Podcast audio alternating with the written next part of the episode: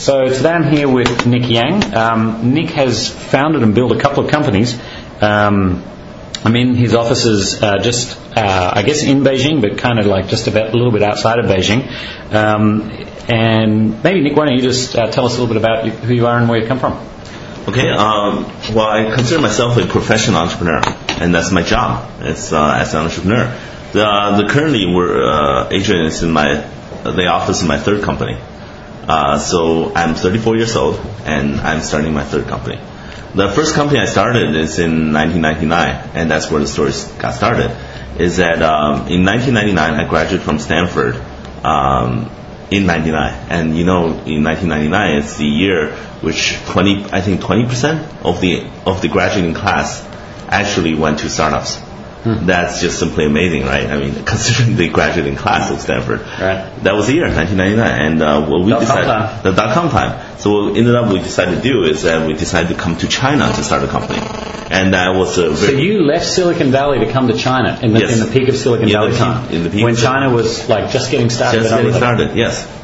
That was very rare, and uh, even my parents don't understand and why I'm going back to China. Well, It sounds kind of insane, honestly, back then, because everything Silicon was. I was in Silicon Valley then, and that was when Silicon Valley was big. It was very big, and Yahoo was trading at over three hundred dollars a share, Hmm. and eBay was like the biggest thing on the on the market at that time. And you So- you said I'm going back to Beijing. I'm going back to Beijing, and um, that was pretty insane. And before we left, actually, an interesting anecdote is that um, uh, a friend of mine is a good friend of Larry Page, and uh, we went to their office uh, in uh, University Avenue. Uh, there was nine guys at Google, and they were just starting up. And we had lunch together, and uh, they said they will they will treat us because they just got funding. Oh. they just got twenty five million dollars from uh, oh, so they weren't small by then. If they if they just got their Kleiner Perkins money, then they yes. they were already making a pretty big impact. They were they were the hottest startup back then. Hottest startup was nine guys. Yeah, Yeah, yeah. It was quite amazing, but still only nine employees Yeah. for Google. Just imagine. I mean, it was uh, that was the thing. And after we had lunch with them, we a couple weeks later we took a plane and we went back to China. and you came back to what? Uh, we actually came to Tsinghua because uh, that's where we're sitting at today. My office is right at. Myself, my par- two two of my partners, uh, Yunfan Zhou and uh, Zhou Chen. So you were three Chinese guys that Three came Chinese back. guys. Oh, uh, Joe Chen, who's Zhou Chen of was uh, yeah, Pacific. Okay. You know. I haven't met him, but I know him. Okay, okay. Yeah, Joe Chen and myself and Yunfan Zhou. And so all of you have been living out in Silicon Valley and all. Uh, we all, all graduated from Stanford the same year, Ah, okay. 1999. So we were the Stanford team Hmm. in, in Beijing. Right. Joe's an MBA, and myself and Yunfan were engineering students Hmm. uh, in the WE program. So we went back, and uh, we got funding from angel investors. Uh, some Before we go on, what drove you to come back? I mean, why not stay in the US? I don't, I don't completely understand that. I mean, you, you made it through the US system pretty well. Why, why come back to China? um, To a third world my- country? Okay, big potential, but yeah. Back then it was a third world country. Now it's I mean, and, and yeah. funding and things like that. We're going. Did, did you have a? uh, I mean, what kind of family did you come from from China? Did you, did you No, have actually- a lot of family connections? Was it going to be easy to raise capital, that kind of stuff? No, we actually raised capital from the states, uh, from our classmates. That's where our story is very interesting. Is that uh, our we, we raised twenty five two hundred fifty thousand dollars from about twenty students, our our classmates. Some MBAs, some engineering students, and uh, some some of the guys who are richer with uh, more more family money. They put in about uh, twenty thirty thousand dollars. Some put in a few thousand dollars. So we have about twenty investors. So you had family and friends. Uh, basically friends. basically friends. Basically Stanford friends. Did your I mean, do you, did your family come from money and connections in China or No, no? no. No. No. My dad's um, uh, went to the States when uh, in 1983 on the government money. Uh, well, the government sent him to study in the States, uh, studying engineering, and he graduated with a PhD program in Wisconsin. All right. When he was uh, he was actually working for a long time, then uh, got his PhD.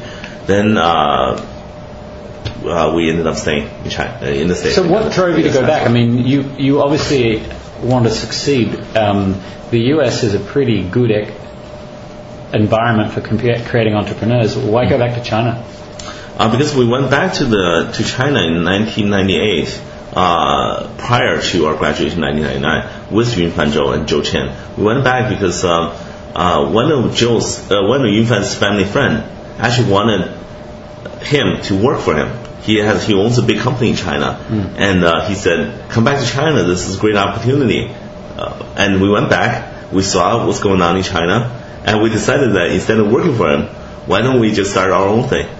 So that's that's how. So, So you, you come back for a study trip, and then, and trip, then yeah. you finish studying, and then you, you, Yeah, you then we finished studying and we decided to come back. What did you feel back then that We felt that everything was um, was sprung to life. I mean, everything is uh, it's just uh, it's, it's almost like spring, you know, Right. and with all the little plants shooting new leaves. but you hadn't felt that when you lived here before? had No, you? no, no, no. I felt that we're at the brink of a big, uh, tr- tremendous opportunity, and we're at at the brink of a tidal wave. Yeah. That's, that's what we call it. We Right. call it the tsunami. Right. and uh, we're we're like surfers looking for a big wave. Right. And we felt that the wave was coming, and we just had to get in front of it. So even though Silicon Valley was big, you felt that it was bigger in China. We felt it was bigger in China. I mean, I've noticed in my two and a half weeks in China, Yeah. I feel now that ca- communist China is more capitalist than the US. I, I mean, the, the capitalist drive here is incredibly strong. And that might sound a little bit shocking, but um, I'm, I'm very convinced on that point. um, they call it the communism with the Chinese characteristics. Yeah, wow. I think Chinese are pretty. I mean, I like it. I really like it. I yeah. think they're very capitalistic and driven and entrepreneurial. I think it's excellent. It's very very entrepreneurial here. Yes, and um, well, China. I think I think there's um, uh, the leadership understand that there's phases to uh, to a way the, com- the a nation develops. For example, then America is becoming more socialist with higher taxes, Mm. more social welfare benefits.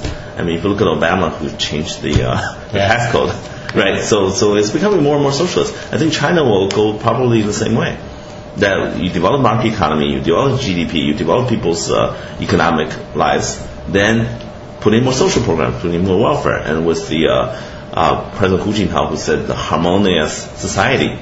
So we're also turning more socialist. In time. In you may not. May, yeah. That might take another ten years. It might take another 10 years. I think when uh, Right. uh, China's GDP is probably going to surpass Japan in the, in the next one or two years. Yeah. Oh no, Uh, it's insane. The growth is no. Yeah, and with the 8%, they said they will surpass the United States in 15 years. Yeah. No, none of these things surprise me. That's if it can all hold together, right? I mean, this is a Yeah. pretty. There's a there's a lot of pressure under the surface too. I mean, this Yeah. is. Well, the, Well, the, it's interesting trickle analogy. down, trickle down economics, right? Whether the, the, the money will trickle down. I think the leadership understands that to build a harmonious society, the money has to trickle down. Hmm. The interesting analogy I heard was that China's a little bit like the Roman Empire. Like it is a big empire holding a big region together, and that's hmm. that's that's not easy to do. No, it's not easy to do hmm. because uh, China's so big and so, so diverse. Yeah. Yeah. All right, so let's go on. Um, you come back to China. You got three guys. Seems like they might be good guys. You got 250 grand in, in friends capital. Then what? Then we went back and we need people. So we went to Tsinghua. We, we said, where's the best engineers? And Yu- Yunfan actually graduated from uh, Tsinghua uh, with a bachelor degree before going to Stanford, and which I graduated from University of Michigan. That's where I grew up in Michigan. So so that's where uh, that's how the story goes. Um, so Yunfan said the best engineers in China is in Tsinghua. So, and he said, okay, I got some connections in the school. My old old professors and old uh, old classmates, some of them are still here, and let's go knock on doors. So we went to the dormitories of the computer engineering department. So that's where all uh, the students live, and we started knocking on doors, just looking at the open doors, and we started knocking, and we said, okay, uh, you guys are computer engineers. Okay, we're a company from uh, Stanford. We're Stanford graduates, and we're starting an internet company. Do you guys want to work for us? And some students Were they like what Stanford, or did they know? No, no, of course they know what, what Right. Stanford is, but they are like, wow, this is something we only heard of. I mean, we're seeing stuff that they they only read about. Right. So they're like, this is very, very cool and very interesting. So a lot of students responded and they decided to work for us. Hmm. So we had to find a place outside of Tsinghua where the students can go work and go back And go when to you say classes. Tsinghua, just so that people have a point of reference, this is pretty much one of China's top universities, right? This is Uh, this is this, is a, this is a top engineering university in China. I mean, I'd never heard of it. It's a massive complex. It looks Oh, like any is big, it's uh, the big biggest. university. Yeah, it's the biggest university in China. Yeah. Yeah. So um, so basically, we we set up shop right outside of Tsinghua, so students can take classes while working for us. So that's so we built a community site with the students. What was the community site? It's what's called China Ren, mm-hmm. and it's a combination of China, which is uh, the uh, English name for China, and Ren, which is the Chinese um, Chinese pronunciation for people. Mm-hmm. So uh, this is a site for Chinese people. That's and it's a a fusion from the East and West, and which are Western background, Western education, and the Chinese uh, Chinese culture, Chinese philosophy. So it's So your friends in the states that invested, how do they how do they do on their investment? Oh well, the well the valuation which they invested in two hundred fifty thousand dollars for twenty five percent of the company, and we sold for uh, thirty five million, so thirty five times. Nice. So They was, were, uh, they were happy. uh, actually, it was when we sold to Sohu, uh, we actually um, uh, traded with stocks, so it was a stock swap. So for thirty-five million dollars of Sohu stocks, which went up to, I, I think, ten times. Oh, really? Yeah, went up ten times since the times we sold. So if they kept their stock today, it will be worth 300, uh, our company valuation will be three hundred fifty million. Oh, wow. So there will be three hundred fifty times. So ten thousand dollars would be three point five million. Really? Did, did some of them Yeah. hold? Some them held to uh, 30 40 dollars. Uh, uh, so it was a uh, let's see, maybe uh, how many times? So seven, five times? Uh, no, no, five times the so 50 times. So some them held to 50 times. So And that's why most of them got out. that, uh, it depends. Various times, right? you, you get out. The the the worst you can get out would be about let's see, 10 times a 10 bagger. So. 10, 10, So- one thousand dollars, uh, ten thousand, one thousand dollars becomes ten thousand dollars. So you have a few friends at Stanford as well then, I guess. Uh, and of our friends who called us, it's like, especially the friends who lock up our shares and forgot where they are and found them. Oh, really? Many years later, they're the ones who thanked us. it's like, wow. oh, they thought it was a very small investment, Right. so they didn't care about it. So they locked up in some safe somewhere or some drawers, Right. and they opened some drawers and figured out, wow, this is worth a lot of money. So there may be more of those still out there. Yeah, I don't know. of you Some, had some of that. I didn't have the, a lost touch for for a while. Yeah, right. Maybe some of are still out there. So you sold that company. Sohu was one of them, like Yahoo Yeah, or yeah. someone in China. It's one of Yes, the big, yes. almost a conglomerate now. So, um, so you did pretty well. Uh, why didn't you just go and like retire on a beach someplace? Actually, um, we, after we sold to Sohu, we're at the, the bottom of the internet age. Mm-hmm. Right? It was the first the first bubble burst in the year 2000. I think most people in the states remember this. Is that our stock prices just plummeted. Hmm. So we we ended up in Sohu for a year and a half, very depressed because the entire market, entire industry is depressing. Hmm. So uh, after in year 2002, we saw this new tidal wave coming up. Mm-hmm. Remember, we're surfers, Right. right? So whenever there's a wave, you can be sure we're going to get in front of it. Mm-hmm. And this wave is mobile. We have realized that the mobile wave will be bigger, even bigger than the internet wave. And still, I mean, still we're still at the beginning of it, still today. That uh, we, we we decided to start another, another company, and the company is called Kongzhong. And how did you get funding this time? How do we get funding this time? Oh, we're, we're trying to get funding in the year 2002. It was very, very tough. Right. Because uh, all the VCs are just coming off the first bubble. Right. So nobody wanted to invest. Even with our background, Stanford built a, a community company, sold the first community company, executive of a public company. Right, I mean, the VCs follow the herd. Yeah, VC followed her, and we were we were rejected by so many VCs. You can't even imagine. Going everywhere, and people just saying no. Right. And ended up that uh, only one leading VC decided that we're the one. It's DFJ. Oh, really? DFJ. Who did, you, talk- who did you work with there? Uh, we, we actually had um, a Stanford alum uh, called uh, Zhang Fan. Zhang Fan. Uh, uh, okay, Zhang Fan is um, he was associate at DFJ, Oh, right. and uh, he he saw us. Is he saw now a partner? well, he's very hot now in China, in the VC industry. Right. So he, he saw it and he said, I know you guys will make it. Uh, just wait, let me convince my bosses at DFJ that we're going to invest here. And because DFJ didn't want to invest us, they were very cautious. Everyone was cautious. Right. And he went back to Silicon Valley and he spent two weeks convincing his bosses to invest in us. I don't know how he did it, but he did be able to convince them. Maybe putting his job on the line. He, that's what he told us. He put his job on the line. I'm betting my career, my job on these guys. So ended up they they uh, they invested uh, three million dollars uh, out of uh, let's see, uh, so uh, for thirty three percent. So it was Could you not have self-funded by that point? what? Could you not have self-funded it? No, we couldn't because um, I mean, you oh, come off selling a company for 35 million, uh, but with liquid, liquidity, uh, liquidation Ah. preference, you know, with all that, the entrepreneur didn't, yeah, the entrepreneur, with, with the terms, the entrepreneurs didn't get very much. The investor made money, but Ah. we didn't, we didn't make much. Oh, so you didn't actually make much money on the first one? No, we made $500,000. Yeah. We each put in 250000 Yeah. So, so we self-funded $500,000 on, on this, uh, on, on this deal. So, uh, we raised $3 million for 33%, and that's the only round we raised. Hmm. And we went public after only one round of fundraising. Hmm. And we went public uh, in two years and two months from the inception of the company. That was the So record. you started, you went basically straight to Series A. You didn't do any kind of angel investment or anything. Is there a reason why you went straight to a $3 million round?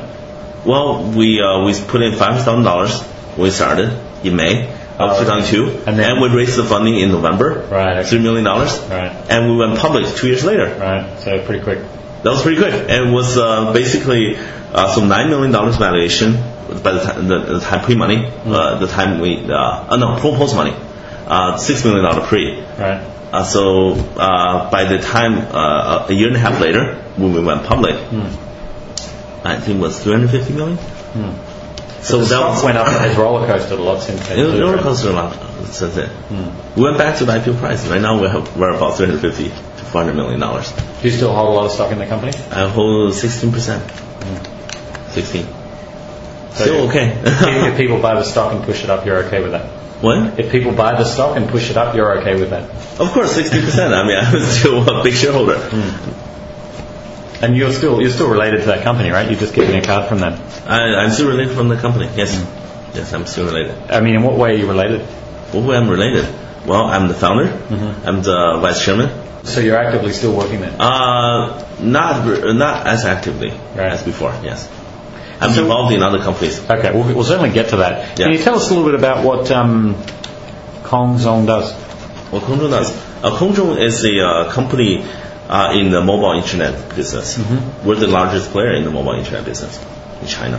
Uh, a, a business called what we call the wireless value added services, which is like uh, premium SMS, um, ringtones, uh, logo image downloads, uh, mobile games, mobile communities, etc., etc. So a lot of it's all web based, is it? no, it's uh, it's not only web based. It's um, it's mobile based. That's what we call it. Um, It's and so everything mobile. Where does revenue come from? Revenue comes from revenue sharing from the operators. So we work with the major uh, telco operators in China, uh, mobile, China Mobile, China Unicom, China Telecom. These are the three uh, telcos. Cool. and another revenue uh, source is uh, through uh, advertising, mobile advertising. That's another thing we do. Right. So we, we get direct payments from major brands. So you've got a US education and then you're building businesses here in China. I mean, that must give you quite a head start. Uh, in the beginning, in the beginning, yes, because um, uh, because of the information asymmetry between the U.S. and China, that we have a lot of advantages because we see how things are done in the West. We adapted to China and we, we can do very well. That was 1999, and right now with the the information flow so freely on the uh, on the internet. I mean, especially on technology, on business, on, on these type of uh, activities. So a lot of the Chinese entrepreneurs actually can be have as the same same worldview as us. So we have less of an advantage. So you like bring on the, the, the big firewall and block stuff so that you can get that advantage back, right? no, I mean it doesn't block the uh, the uh, the business yeah. the business aspects. But now, it, and so you, one of the guys that you mentioned, you started uh, your first company with is Joe Chen, Yeah. who is now running. He's uh, doing from very what I well as well. understood, is one of the top Chinese internet ventures. Yeah, yeah. Um, He's but doing who's the third guy? What's he doing now? Yunfan Zhou. Yunfan Zhou is the um, um, my partner, Mm-hmm. and uh, we started Kongzhong together. Okay. Um, I mean, are you guys forming your own little like PayPal mafia here or something? What do you mean? Well, I mean, you know, like pay, the PayPal mafia from Silicon Valley. Oh, There's the, all, all the guys who founded PayPal and worked with PayPal in the early days. Uh-huh. They understand viral marketing better than each other. They've made a bunch of money. They've been kind of started. They, so out of So- PayPal has come YouTube. Um, there's there's like 20 companies that have come Okay. out of PayPal. Okay. Is, okay. it, is that and they're, they're all friends together, right? Right. And and yeah, yeah, that's pretty much. and it's called the PayPal mafia. It sounds a little bit like I, I don't know. Uh, well, mean, with is China, more when we built China, a lot of companies actually came out of China. A lot of companies, well, it's re- re- really like the, the early days, 1999, when we started the, the, the companies. Hmm. So a lot of the, the guys are very, very smart and very innovative, Right. right? Went to the early startups. So they just went out and spiraled. Hmm. It, the, the biggest company uh, that spawned out the most, uh, most companies, even most public companies, Sohu. We Mm-hmm. came out of Sohu, right? Sort of. we were sold to Sohu. And uh, Youku used Mm-hmm. to be the, Victor Koo used to be the president for Sohu. And Elon, uh, uh, Li, uh, Li Zhang, Mm-hmm. Zhang Ligang, you used to be the, uh, I think, COO for Sohu, Mm. which Elon's also a public company. Uh, who else? A lot of companies. Yeah, it's a small network, so you guys all really know each other. Yeah. Well, in China, all the internet people know each other. Yeah. Because Yeah. it's actually a pretty small community of the guys at this level, isn't it? It is. It is. It is. I mean, that's my understanding. Is that, is that right? It's, I mean, because they're, they're mainly around a couple of cities, Beijing, Shanghai, and a couple of others around. Partnership, yeah. All right. Um, Yeah. yeah. We all know each other. Yeah. Yeah. So the, It's it's the it's, Chinese, the Chinese internet mafia. it's uh we call it the internet jianghu. Uh, do you know jianghu? No. Jianghu means um, oceans and rivers. No, no, no, lakes and rivers. Well, lakes and rivers, uh, other uh, literal translation, lakes and rivers. But um, in the traditional Chinese uh, way of uh, describing things, it means the uh, uh, it means society. It means um, shoot, how do I explain? You know the kung fu uh, movies, kung fu novels, which is like you know you have these different uh, different gangs, different. Um, Uh, yeah, well, it's, it's like a mafia. It's like the, the, the mafia. Different mafias. I, I can believe it. I mean, I mean um, for us coming from the US, we see all these Chinese sites with tons of traffic and don't understand it, right? And so that's why we kind of came here and wanted to talk with you guys about it. Yeah. Um, so, so now you're on to starting a search company, um, and that is Monkey King Search, right? King search, yes. Now, the, one of the reasons I wanted to talk with Nick about this is because one of the trends that I've noticed in China is you can build companies a lot cheaper than the US. Um, you can effectively test a lot more concepts more quickly because there's such a big user population. And they're more forgiving. And, okay, so they're not the, forgiving. the, Um, the users are more forgiving. there's two catches. One is um, obviously a big one in that you can't monetize China the way you can in the US right now. That could definitely change in time, but right now China is still a developing country. Um, and then the second is that Chinese culturally is different, but I've been very intrigued with the idea that because this is such a like a petri dish, a dish, dish of ideas that can be tested here, that ideas could ferment here that could be going over to the US. And business models here could be going over to the US and take over U- major US markets. Um, and maybe Nick can tell us a little bit about your plans for your search company, and that fits into what I just described. Okay, uh, since the end of last year, I started involving myself with the uh, search company because that's always been my passion. I'm involved with uh, this, this company called Wukong. It's a called Monkey King Search in China because it has always been my passion to uh, to build a search engine. And uh, I believe in doing something that will really help the people's lives. And I think search engine is as fundamental as as water, as tap water. Right. So uh, what we've been building before, like communities, like uh, Kongzhong, which is value-added services, mobile games, etc.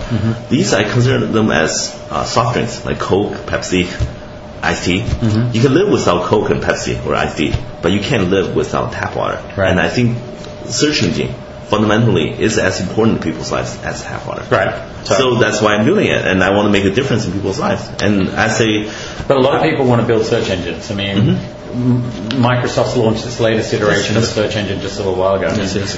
Honestly, search engines aren't really that big of a deal anymore, um, and they're well understood and well monetized. I mean, Well, I think Larry Page said something that um, I, I totally agree with. Uh, people said that Google is great, Google is, uh, is wonderful, Google is so powerful. And Larry, I think he said that we're only at the beginning. We took the first baby steps toward our our goal of artificial intelligence, which I totally agree. And people say that is it too late to start a search engine company? I said it's not too late 10 years ago. People have said that 10 years ago to Right. the Google guys. It's too late to start a search engine Yeah, search is one. It's it's Alta Vista is number one. Yeah. And they say it's too late to start a search engine company now. And I'm saying that it's not too late 10 years from now. You can do it 10 years from now. Because when uh, people say that, oh, don't you have to uh, follow the footsteps of Google and you have to take 10 years to build Google's quality today? I said, no, you don't have Well, to. Google had great quality in the beginning, though. No, no I, I'm saying that to Google's uh, quality today. Right. Today, do you need to 10 years Right. to build to Google today? And I say you don't have to because you're standing on other people's shoulders. Sure. Innovation is always like that. So- and if you use open source, Google's technology, which they have been uh, u- utilizing and they have been successful with, is like such as MapReduce, such as the GFS. Mm-hmm. Right. You can build something similar On- on open source, on oh, oh, oh, open platform. So okay, I get that, but I mean, So I'll, I'll be, I'll be you have to very, be. I'll be very blunt though. There's a lot of people who have um, a, a significantly big international, bigger international profile and have been like have a lot more resources than you That's right. that have tried to build search companies and they fall on their ass like a lot of times, like really badly. That's right. Um, That's right. Mm-hmm. You're in China. How, how, how, why will people use what you're doing? Well, And understand, I'm, I'm on your side. I, Okay, I- okay. I'm just saying that in China, I think a lot of people said this is a highly competitive field, the search engine business. Mm-hmm. I say you're wrong. It's not competitive at all. It's a very low competition level business. Mm-hmm. You, you, do you understand why? Is that sometimes they say the most dangerous place is the safest place. Mm-hmm. Do, you, do you see like when you, where you go in hiding, right? People are searching for you, right? Sometimes it's the most dangerous place it's the safest place to hide because nobody thinks that wow, there's a tremendous opportunities here. Mm-hmm. And search, search engine is that because so many people are afraid. I can believe there's the opportunity. I mean, are you able to talk more specifically about what you're going to do? Okay, okay. So in China, in many industry uh, part uh, sec- sectors of internet, there's lots of public companies, Mm-hmm. and in the search engine business, there's only one. Baidu. Baidu is one public company out of China. Right. I say this is too. uh, The, the number is too small. Right. There should be at least another one Right. that could go public. Is, is your intent to just build a, a smaller competitor to Baidu? Uh, I mean, your aspirations are a little bigger than that. I believe I am bigger than that because I want to challenge Google in the United States. So if you want to challenge Google, I, I have to build a better mousetrap. That's simply it. and I I'm sure some it can be ideas done. that what? I'm sure it can be done. It's just what is that? I mean, What is that? There's been wiki search. There's been all kinds of different stuff, and none of it's worked. Now, now it's real time search. But Oh. is that really going to be more important? I don't think so. No, it's um. I believe that the idea is conceptual search engine. Mm-hmm. Then you hear that talked a lot, but it's actually very difficult to do. Is that something like, um, it's not a keyword search engine. It's a conceptual search engine. The one that just launched from um, Math, uh, Uh, the- s- similar, but uh, we have different algorithms. The the one that was recently launched, the algorithm is too complex. We can do that as well, but if you take so many processing cycles to just serve uh, one user, mm-hmm. it's just not economical, mm-hmm. and you go bankrupt because uh, you can't make enough revenue off one search. Mm-hmm. For example, if you use the one million servers for Google to just serve one person, that's almost as smart as the matrix. No, sure. There's a cost Yeah. issue, and then behind that is going to be the energy cost issue. I think The that's energy the bigger consumption, one. yeah, it's a bigger one. Yeah, that's true. You're, you're totally right. And the human brain is actually so much more powerful than so many computers and very, very efficient. It only takes about 3,000 cal- kcals a day. So then let me ask you this. That search, and I'm forgetting the name, um, Wolfram Alpha, what's the name of the search? Do you remember? Yeah, I don't remember. I saw it on the internet. I saw the results. I'm, I'm saying that uh, in, in research, you can do you can do that. But, so let's say that they're using a high cost version of it, um, and so therefore we'll, we'll assume it's a high quality search. Yeah, yeah. Um, I mean, I've used their search It's like very- three times and then I stopped using it. I've seen a couple of friends talk about it saying, hey, we should go and search there. For me, as a pretty active internet user, actually, let's say, extremely active internet user, I have no life and I use the internet all day, I don't use it. Um, and I'm pretty and- and it's still not good enough. Not So good if theirs is the high quality version that's using Which one are you talking about? Which the one? one, the one from Wolfram Alpha. It, it's not the one uh, in. It's not the Silicon Valley one, right? It's No, the- they're in Chicago, I think. Yeah, I think it's uh, uh, is that the one which they they take all the history books and all? It's only Do certain a search for. Wolfram Alpha right now. We'll find it. Hold on, Because I saw one. couple. There's, there's one like big one. Yeah. Uh, Google. Yeah, sure. Yeah, if you do search for Wolfram Alpha search, Google is still sure we're on based the on the key, keyword search engine. Wolfer? How Wol- Wolfram, W O L F R A M, Alpha search. That's not right. Yeah. Computer knowledge engine. So the domain is Wolfram Alpha. so wolframalpha.com. Yeah. So this is the one. Is this the one you were talking about? Yes, I, I think so. Okay. Yeah, yeah. So if this is the high quality version that uses a lot of computing resources and gives the best answers, and you're going to do it with less resources, presumably it gives less, Uh, lower quality answers. Lower quality answers, but uh, uh, as best as you can.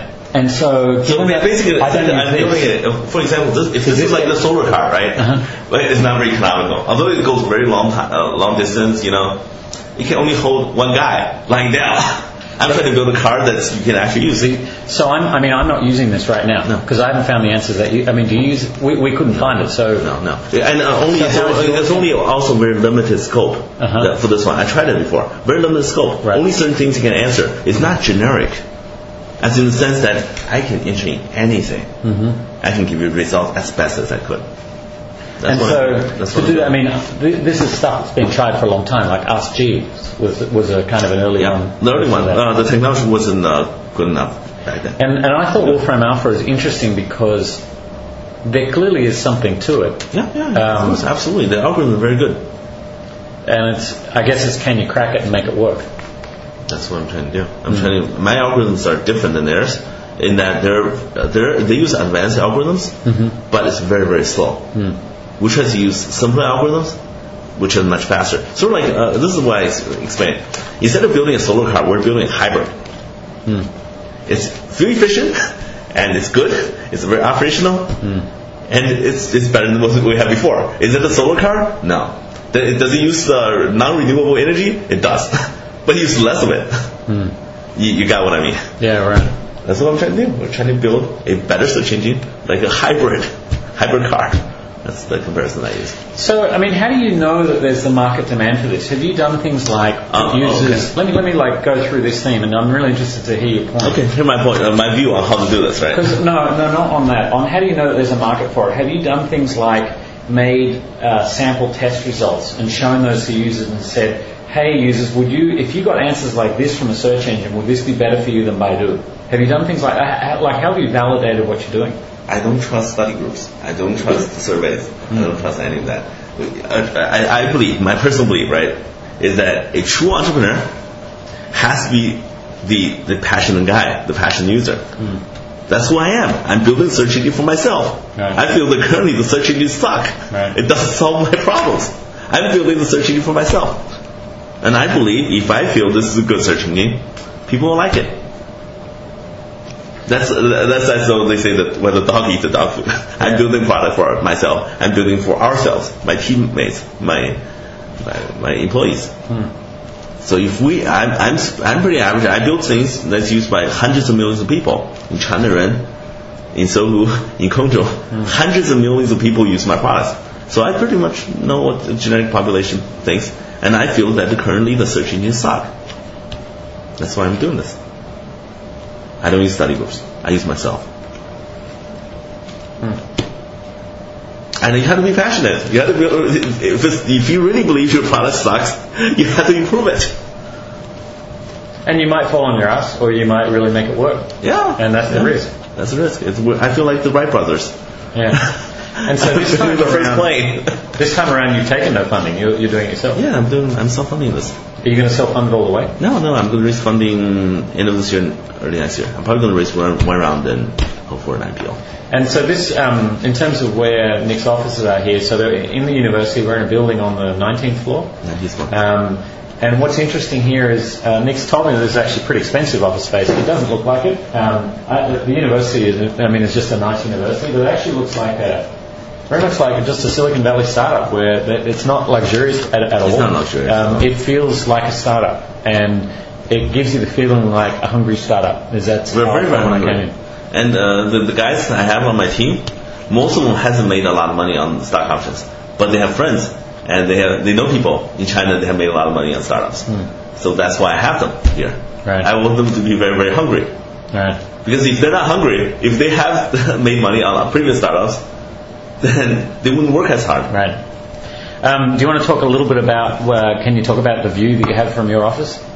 The view from my office, uh, right outside my my office, uh, is uh, is Google, the Google building, and we're right on top of them. And so, what floor are we on, and what floor is Google on? Let's see, you can count, right? Google's one, two, three, four, five, six, seven, eight, nine, nine, nine floors. And we're on the 19th floor. We're on the 19th floor. 10 floors above Google. Ten floors above Google, and uh, I have binoculars here, which Sorry. you can see Google, Google, the entire Google's office building.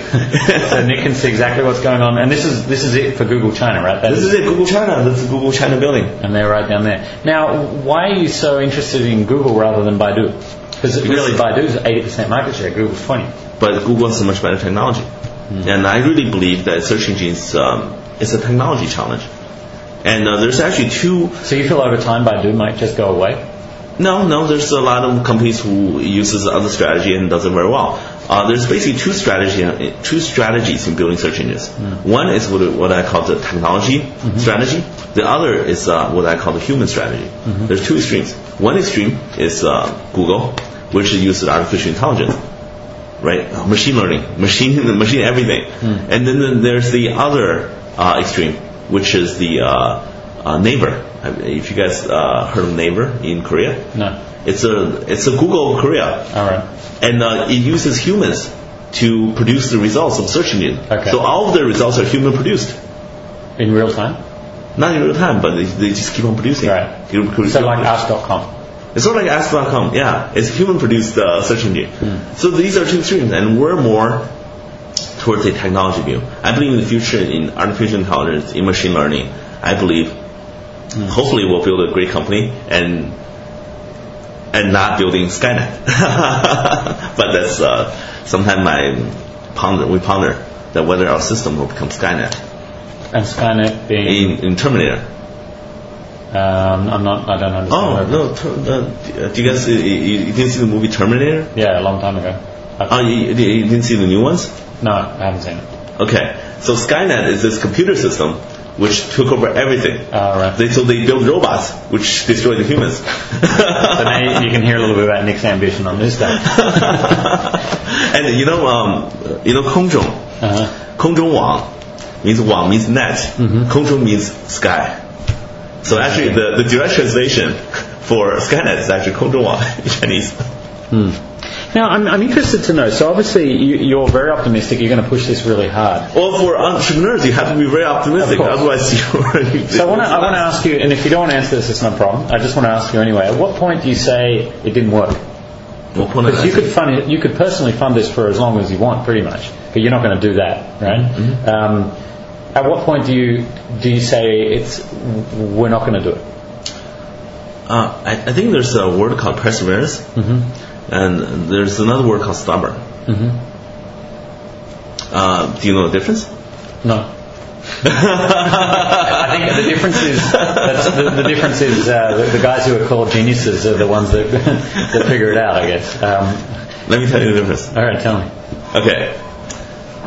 With your goal, your goal in life, your goal in your career, or whatever your goal, you have to be perseverance. You have to persevere. So just tell yourself, I have to reach my goal. That's simply put. There's no question. There's no stopping. I'm not stopping in anything. That's perseverance. And don't be stubborn on the way to get there. So what I mean is that, for example, your goal is uh, somewhere else in distance, right? Uh, distance mountain. I'm going to go get to that point. I'm going to walk there. If I if there's a big wall, I can't go, I can get to my uh, destination. I go around it, go around the wall. I try to get, get around the wall. Mm-hmm. If I can't get around the wall, I try to fly over it. If I can't fly over it, I dig a hole so, so I you're, can you're, just hold it. gonna, you're not going to give up. I'm not going to give up. I'm just going to find a way. Entrepreneurs find a way. Hmm. That's perseverance. And just don't get stubborn on how to get there.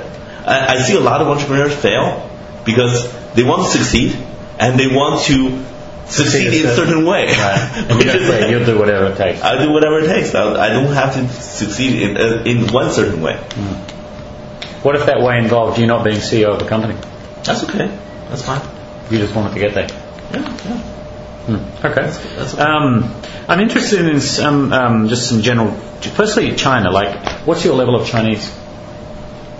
I can speak and read very Are well. you, are you native Chinese? I'm, I'm native Chinese, yeah. So if you you, so you're perfectly. I mean, your English is obviously native. Um, your Chinese is Native. n- uh, native, so you can and, and you can read and write Chinese as well I, I can write, I can read.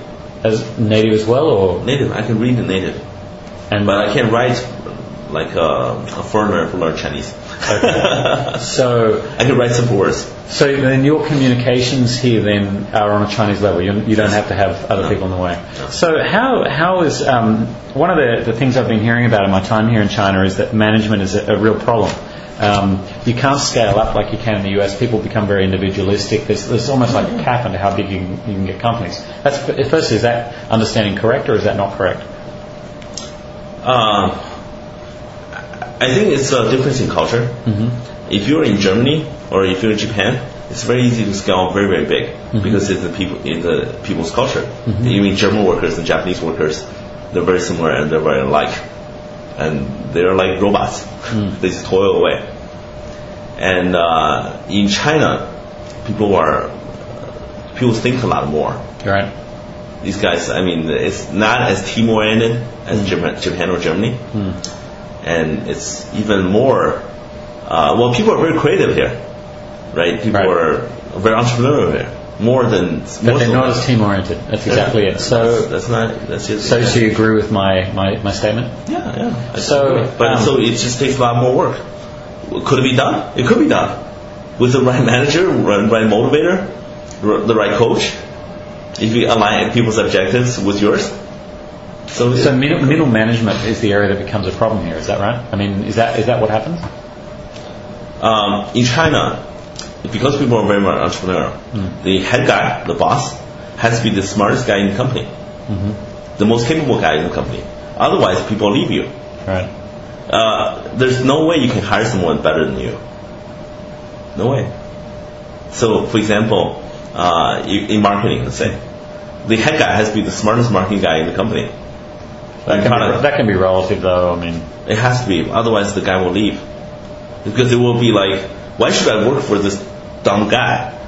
Why is he the boss? Why is that my my uh, my profits and the, the stuff I earn, it gets some such a big cut by him? So in, in China, people think that way. So you have to be the smartest guy in the company. so you don't think you can get guys here that are smarter than you to work here? That's true, absolutely. In the United States, you can, but in China, you can't. No way. So ten years, no way. You can't get guys smarter than you in the world. So how is? I mean, you, you've got how many people have you got here now? Forty. Forty. Um, how's the how does how's the organisational structure? Like, do they all report to you? Do you do you No, have no. middle managers? Like, how does it, how does it look? We actually have a very uh, innovative way to manage here. Uh, we have what's called a senate. So uh, I, I tell the company we run a constitutional monarchy. There are certain things I decide. There are certain things the senate decide. Hmm. The senate is a representation from the from the teams. Mm-hmm. So each ten guys has one senator, mm-hmm. and the senate decides on things such as budgeting, such as salaries and compensations. Oh, really? Yes, yes, such as work div- work division and reporting. So everybody knows everyone's salaries, or what? No, the Senate knows everybody's salaries. The other people don't. The Senate takes some votes. I'm the tiebreaker Why are you doing it that way? Because get more involvement from the company, from the employees, so they feel a part of the team. And certain things is decided by the whole body. So I actually learned this from the uh, the Swiss government. I don't know if you've been to Switzerland. Yeah. You've been to Switzerland. You, you know that Switzerland doesn't have a head of state. You know, I didn't You know that. I know didn't know that? in all of the little regions. I didn't You know didn't know that Switzerland doesn't have a head of state. It has a council. And uh, in terms of uh, foreign uh, foreign affairs, Mm-hmm. you know, uh, traveling to, through overseas, it rotates. For example, this month is this guy, next month is that that Yeah. guy. Really, you didn't know that? never heard that. You never heard that? You, uh, and I should know. I mean, I lived in Europe a couple of years. I should know yeah, you should go to Bern, and then you should you should see the council. Hmm. There's about 20 guys, was uh, voted up to the. I mean. I've never heard of a head of state from Switzerland. Like, never. never heard of it, right? See, like, You never hear of the president of Switzerland or prime minister. see, let me tell you, it's a very interesting. But I know I've always known they had a different democratic system. It's a very different Very democratic- bottom, like the bottom up, bottom up, grassroots democratic Right. system, and it works very well. And it used to be like uh, we were invited by the Swiss government to travel there uh, a few years ago, and so we, we actually learned how the government works. Is that you, when Switzerland first got founded, is all the people, the mountaineers, which is the Swiss, meet in the valley, and they start voting on on certain things. So just take a hand vote. So it's, a, it's, a, it's what's called a direct democracy. That's how Switzerland was founded. And then because the Switzerland got bigger, so it has to be a representative democracy, but they still want to keep the more uh, power to the uh, to the people. So that's how I run things here, and people feel they're really a part of the team because they have such so much empowerment. So we have the Senate and we have direct voting by every employee. So on certain issues like where do we go for our spring trip? How do we spend our our uh, team building budget? It's decided by the entire entire employee body, and on other things, it's decided by the Senate. Have you done this before? What? This on No, no, no, no. So you're just trying it here. I mean, how's it working so far? Very well. People are very involved, and people are very happy that there's such empowerment. Because before, in any other type of company, right, any other company, it's a pyramid scheme, right? So it's like who decides your salary and uh, and uh, bonus? Well, even it's more- your boss. It's your, Well, direct in. China even more so, right? It's, you have to be kind of like a dictator at the top, is what I've understood, like a very strong control. Yeah. And so you're doing it very, very differently. I'm doing very very differently. I'm doing a, voting system here. How's the retention been? Very very good. Very good. Have you lost a lot of people? I mean, No, I lost only one. Okay.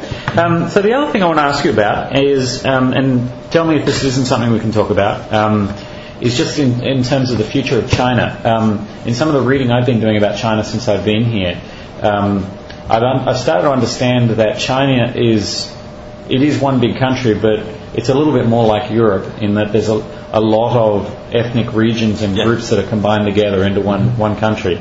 And that is, it is something that is a little bit difficult to hold all of that together. Um, and, and, and, and to, to, on top of that, China is not a democracy. It, it is a communist country. Um, and that almost one of the things that I'm understanding is that the Chinese are, because they're so entrepreneurial, one of the, the books I read said that there's almost no sense, there's a sense of right or wrong, but Chinese people just do what they want to do. And so you almost need to have a strong system in place so that Chinese people understand you do the wrong thing and there's consequences, and, and that's basically it. There's not this inbuilt code that a lot of other Western societies have where there's a kind of a feeling of right or wrong. Would, would you agree with what I've said so far? Um, not necessarily. I think the, with the right and wrong, I mean, there's gen, general. Um, uh, in, in China, there's. Um, And I don't mean any of this in a negative way, just yeah, know. traditionally in China, there's. Um, uh, uh, let, let me say how it works. Okay, from the Chinese view, I've been to the States and I've been to China for a Right. long time, so I can, I can explain this probably better. In the U.S., people uh, consider this uh, called. Uh, uh, there's uh, three codes in, in China. There's only one code in the United States. The, uh, in, in the United States, there's a code of law. Means that the code of law rules the, rules the land in the United States. So if you did something that's wrong, but the police didn't use the proper procedures, you'll be let go. For example, the Miranda rights. For example, the O.J. Simpson case. For example, the others. Exactly. And So, right, so, so the. Do you have, no, keep going. No. Okay, so there's a code of law. So in China, uh, traditionally there has been three codes: the code of heaven, the code of the the, the country, the code of law, which is the code of the country, Mm-hmm. Right. and the code of emotions. So, for example, in China. Uh, for example, a, a, a woman kills the, the uh, uh, kills her husband because her husband beats her a lot. Right. Okay, in the United States, hey, what the law says you how you're punished, you're punished. But in China, the laws of emotion could let her get a very light punishment because a very wide scheme how the judge can can decide. And for example, there's no way. For example, like uh, there's uh, evidence that someone did something bad, and the people are very angry, and there's no way this person's going to be let go easily. Although the, pro- well, the police didn't use proper procedures, they use other uh, procedures. Right. But, so, so you see what I mean, right? In China, it's more the three codes govern China rather than just one in the United States. Hmm. So people, lots of emotion, things work here. It's, uh, it's very, very important. So, That's why relationships more important here. right. Um, so longer term, um, where do you see the future of business in China? I mean, I guess the, the question, it's hard for me to articulate this because I still don't have it completely clear. I'm still learning. Um, it feels to me like um, China's working very hard to hold the, the, the entire country together. It's, a, it's obviously a very, very, very important issue for China. Um, if, if that were to change and China would become 20 different countries and still united but, but somehow become more independent, how would that change the entrepreneurial environment? Do you see that as any kind of likelihood or is this something we shouldn't even talk about? Uh, I don't think it's something you should even talk about because that's uh, right now we're in China and there are certain codes Hmm. Okay. Sorry. So we'll, we'll, we'll, we'll leave that point there. Because Um, uh, someone asked me this point. It said um, about uh, government censorship, you know, or uh, laws, regulations on content. Mm-hmm. Right. I'm saying that this is uh, well, any country has laws and regulations, and you just have to abide by them. Exactly. Sorry. I, yeah, sorry. I wasn't sure. I, I shouldn't have even asked, so my apologies. Um, okay. Uh, that's pretty much everything I want to ask. Is there anything that you want to talk about which we haven't covered? I, I think it's, it's, it's good. Okay. What do you think? Nick, thanks for your time. Thank you.